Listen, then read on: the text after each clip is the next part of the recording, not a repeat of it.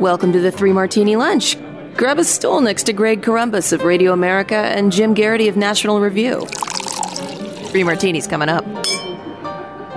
So glad you're with us for the Friday edition of the Three Martini Lunch. We're glad you're here. We made it to the end of another week. We've got good, bad, and crazy news for conservatives today. Jim Geraghty still on vacation. Glad to have back Byron York, chief political correspondent for the Washington Examiner. And as I should have pointed out on Wednesday, he's also the host of his own podcast, The Byron York Show. So, Byron, great to have you with us again. Thanks, Greg. Good to be here. Well, let's start off with our good news. And, uh, you know, the abortion fight's obviously been going on for a very long time. We date it back to 1973 with the Roe v. Wade decision, but obviously it's been going on longer than that.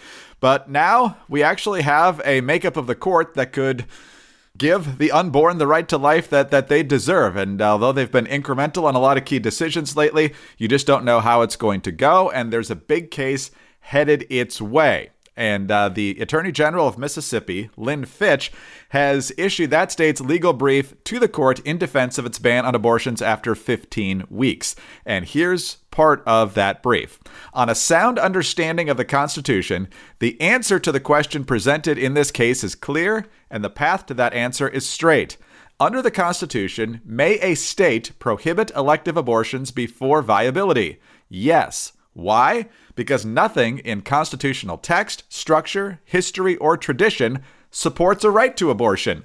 A prohibition on elective abortions is therefore constitutional if it satisfies the rational basis review that applies to all laws. And so, Byron, who knows how the justices are going to look at this? I would be surprised, given their uh, track record on some recent big cases, whether they'd uh, actually overturn Roe in its entirety or, or, or tackle Planned Parenthood versus Casey, the uh, the case from the early '90s. But the argument here from, from Lynn Fitch, the Attorney General of Mississippi, is a very strong one because if you actually inject some truth serum into a lot of liberals, even if they like the idea of abortion, they'll tell you that Roe v. Wade is one of the worst decided cases we've had perhaps ever. Well, it's a very strong argument, and it has been a very strong argument since 1973, and it has failed all the time since then. And, and you're skeptical. I'm extremely skeptical that the court uh, would change anything, even with its new uh, makeup. Uh, the the Attorney General of Mississippi is absolutely right. Uh, there is no right to an abortion in the Constitution. The Supreme Court found it there, put it there, recognized it. Um, and it has been law for nearly 50 years. 2023 would be the 50th anniversary of Roe v. Wade, and it has survived all sorts of challenges since then, including you mentioned Casey in the 1990s, in which the court kind of said, look, this is it, don't ask us again. Um, there is a, uh, a concept in law called reliance uh, that is, you have a law that people have come to rely on in their lives. Um, and uh, unlike some other uh, notorious cases in the past, like uh, Dred Scott, the world has not changed around uh, Roe v. Wade. We're not, you know, radically different than we were 20, 30 years ago. So I would be extremely surprised. Um, of course, all conservatives agree with the Mississippi argument, but I would be extremely surprised if the court took any big, big action on Roe. Yeah, I'm just glad somebody actually said it. You know, everybody uh, who's in the pro-life movement uh, certainly agrees with that, but a lot of times we're, we're tap dancing on on the edges because the, uh, legislatively sometimes that's the best chance to make some progress. So you know, Ruth Bader Ginsburg, the late uh, very liberal uh, Democratic justice on the Supreme Court, basically said that Roe was terribly decided but they just needed it. I mean, they, it, it's it's such a you know if, if you go to like a Democratic convention or something and you see when speakers start talking about Roe and the and the right to choose, uh, I mean, there's just this very deep, deep embrace of it. Uh, I don't know what it is. It's it's it's just emotional. Uh, but there it is. So even but but legal scholars, including Ruth Bader Ginsburg, have recognized how badly decided it was. Well, you kind of answered sort of. My next question is why is this the uh, the hill that the Democrats absolutely refuse to give any ground on? I mean, they're obviously very staunch on a lot of issues, but there's no issue where they will give any ground uh, less than abortion. It's it's the one that they're absolutely the most passionate about. Any idea? I think why? it's kind of like conservatives and the Second Amendment because they realize that the other side wants to do away with it altogether. So you come up with something like a ban on partial birth abortion, some absolutely entirely common sense limitation of abortion, and they oppose it. Why? Because they see it as a nose under the tent, a foot in the door uh, to get rid of abortion altogether. Just as many uh, many conservatives see any uh, movement uh, to to limit access to firearms, uh, I think quite reasonably as part of a democratic desire or a part on many liberals uh, to just eliminate uh, the right to to um, bear firearms. So I think it's both sides are stuck in a in a complete total war on both those issues. And of course, Nancy Pelosi and the Democrats just yesterday talking about the need for taxpayer funded abortions. So it's not just that uh, they're okay if you do it, we have to pay for it. And uh, so therefore, we're supporting it with our money as well, which is absolutely disgusting. Exit question here, Byron. Uh, does the court do anything on this? Do they say states have the right to ban uh, abortions after the point of viability, quote unquote? Uh, do they punt entirely? I mean, we're a long way away from this being heard and ultimately decided, but uh, what's your gut tell you? My gut tells me they'll do absolutely nothing on it. Well, that would be a bad martini in a in a lot of different ways because, of course, you only get a couple of cracks at this uh, each generation on a on a case as potentially as wide ranging uh, as this one. But uh, let's talk about something a, a, little happier, and that's actually the good martini. For some reason, we always have a tendency to get to the end of the good martini with a sour aftertaste. But uh, when it comes to uh, saving money on your auto and home insurance rates, uh, we definitely have some good news for you, and that's where Gabi can get you a great deal. There are hundreds of companies out there claiming to compare auto and home insurance rates and figuring out whether you can save money for the same amount of coverage, but there's only one that actually does it. So get a better insurance with Gabi, and I can tell you, you can get that better deal because I've gone through the process. You know, Gabi is actually the one true comparison platform with fast, verifiable quotes, not ballpark guesses, no guesses, actual quotes. So use your current policy to find a better policy comparing your current coverage with 40 40 of the top insurance providers like Progressive, Nationwide, Travelers, all in one place. So use your current insurance information to get started. It is free, and they only show policies that are the same or better than your current coverage, many of them at a lower price.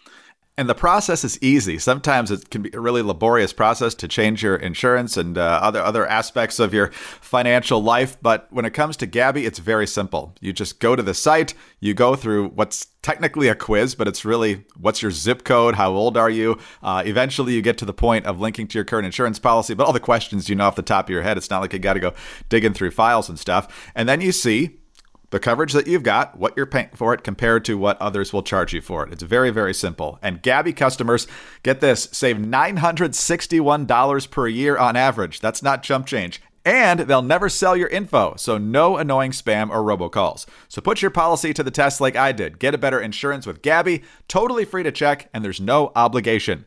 Go to Gabi.com slash martini. That's G-A-B-I dot com slash martini. Gabi.com slash martini.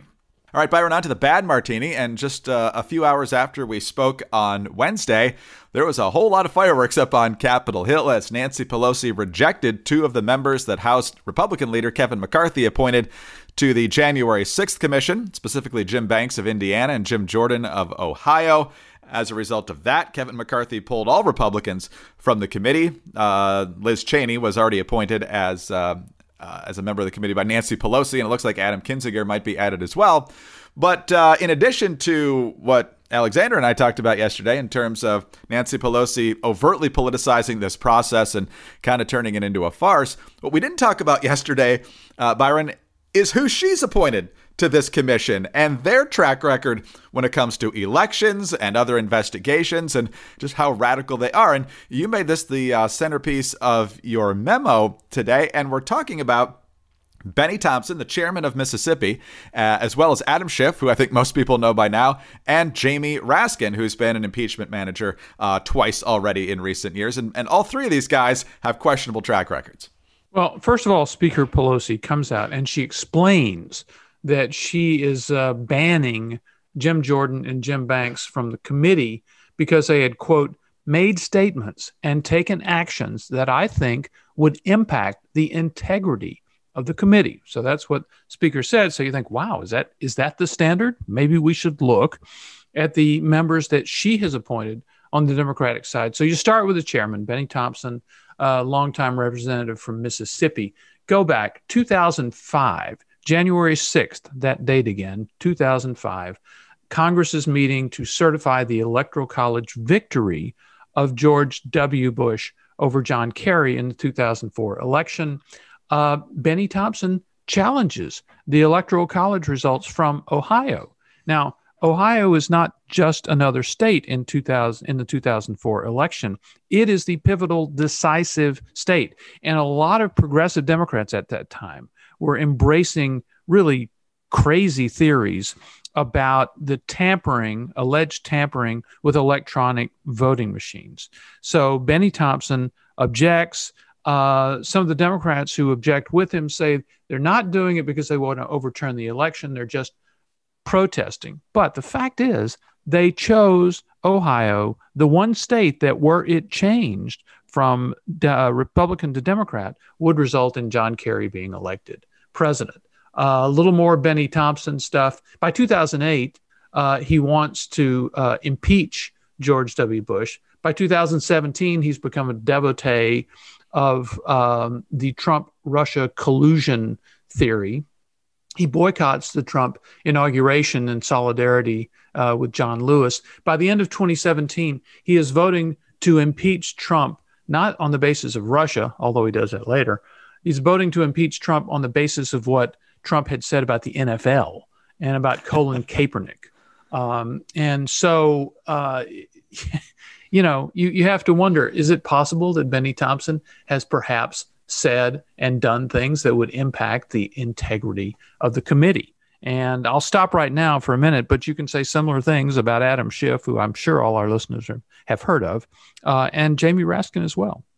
Yeah, absolutely. Jamie Raskin challenged the 2016 election results. Uh, he uh, he did when they were being counted in the joint session of Congress. So that makes him a curious choice. And of course, Adam Schiff most famously uh, talked about uh, how, in no uncertain terms, they had the smoking gun on uh, Trump collusion with Russia. And then when he actually got under oath uh, behind closed doors, admitted that no such thing existed. So we've got a lot of ethical heavyweights on this panel from the Democratic side. And so this just points to the absurdity once again of Nancy Pelosi. I don't know how many moderates she's got, but she certainly hasn't put many on this panel.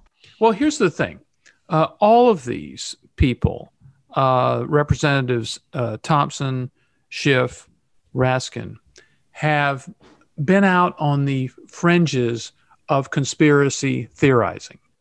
And at the time when they were doing that, they needed to have somebody challenge their assertions. They needed that. Uh, and when they come up with new theories, because they seem inclined to think that way, some people are more conspiratorial minded than others. When they come up with new theories, they need colleagues to challenge them. Colleagues like Jim Jordan and Jim Banks. And this is what Nancy Pelosi has made sure will not happen on a um, Capitol riot committee. Uh, it's not that they need someone to um, to say, "Oh, the Capitol riot was a good thing," or ransacking the Capitol was a good thing. No, but they do need somebody to question assertions. What was the FBI's role? What were they doing? If did they have informants? Did if the informants were there? Why didn't authorities know more, and were they better prepared uh, for what happened? So there's there's a lot of things that uh, should be looked at in this committee that maybe Adam Schiff doesn't want to focus on. So th- that's the important thing. You needed some diversity of approach and thought, and that's what Nancy Pelosi made sure she didn't have. Yeah, with the makeup right now, it's not likely to uh, happen at all because uh, even if she does add Kinzinger, I mean, those are the two Republicans who are uh, most hostile towards Trump anyway. But uh, yeah, without. Um, without Republicans on the panel, there's going to be very little balance here. And it just, uh, you, you mentioned the FBI. We talked about them in another context with Michigan on Wednesday. But uh, from what we know about what they didn't pass along to the relevant agencies leading up to that day is, uh, is mind boggling in and of itself. So, uh, potential extra black eye for the FBI, uh, and they've got plenty of those already. Uh, could be dodged as a result of this, but uh, but we will see. But uh, you know, you mentioned Bennie Thompson uh, supporting the uh, impeachment of George W. Bush back in 2008. Remember when he was Hitler? And and now he's this responsible statesman in the eyes of the media and the left. And I'm not do- saying this to disparage George W. Bush in one way or another. It's just how different politicians become useful and less useful depending on the situation. Absolutely, the progressive left, uh, the very the sort of emerging netroots of the time, 2004, 5, 6. They couldn't decide whether George W. Bush was a chimp or whether he was Hitler. Um, and if you look at the images that they were using at the time, there was kind of equally divided between those two things they talked about the Bush crime family, and somehow the Bushes had originally made their money uh, off the Nazis. And uh, it was just kind of amazing the stuff that was talked about with George W. Bush, who's now a good Republican. Yes, as, as we've said uh, a, a, number of times in the Three Martini Lunch, the the Democrats and the media's favorite Republicans are those who are never going to be in office again or who have died. Those are the ones they like because yep. uh, they're not a threat to them at the ballot box anymore. So I don't know if we'll ever get to the point where they say, uh, you know, that Trump, he wasn't so bad, but this year's nominee, uh, this guy's the one you really got to be scared about. But uh, I don't know. I don't know if we'll live that long.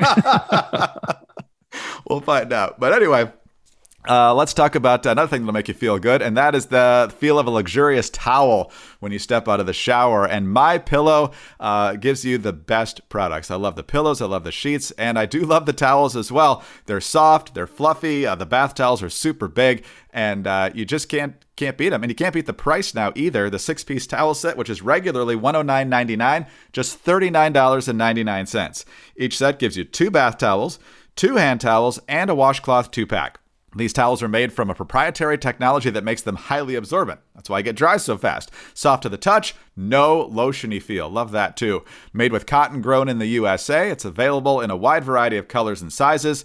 It's obviously machine washable and if you don't like them, you will. But if you don't, 60 day money back guarantee and a one year limited warranty. So visit mypillow.com, use the promo code Martini at checkout, or call 800 874 0104. That's the MyPillow six piece towel set for only $39.99. Now, while you're there, take advantage of all their deep discounts on MyPillow products, including the Giza Dream bed sheets and the MyPillow premium pillows. MyPillow.com or call 800 874 0104. All right, let's get uh, cultured here, Byron, for our crazy martini here and immerse ourselves in the art world, the high, sophisticated, uh, top flight art world.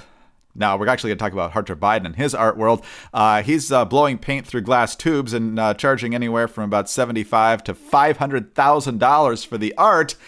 And the original plan from the White House was that uh, they're going to have this whole anonymous buying process, so there's no potential influence peddling here.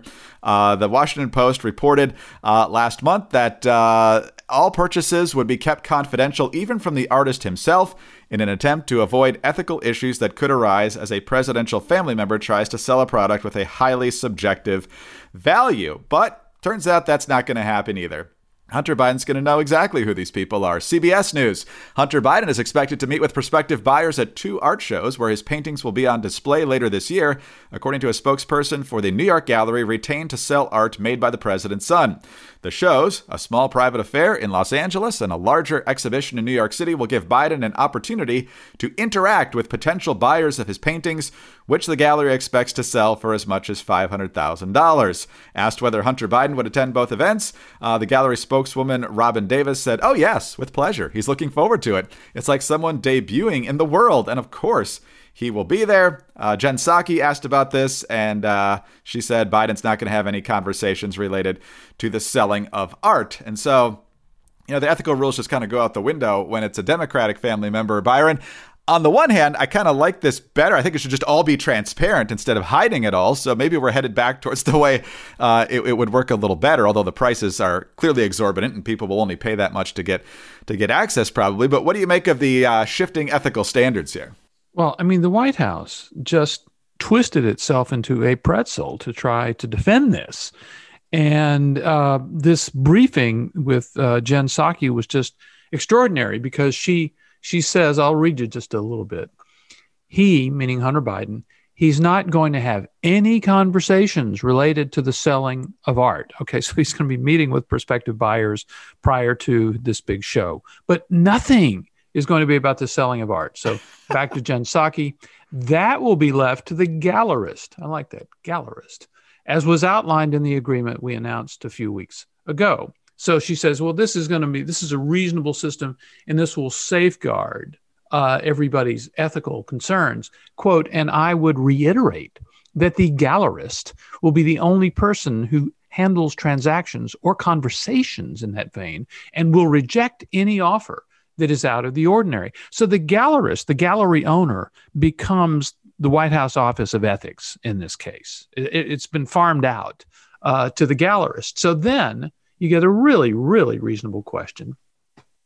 Wouldn't it be more transparent to just release the names of the buyers so that everybody would know who purchased the art and how much they paid. And Jen Psaki said, We won't know who the buyers are. Hunter Biden won't know who the buyers are, even though he's met with these people right beforehand.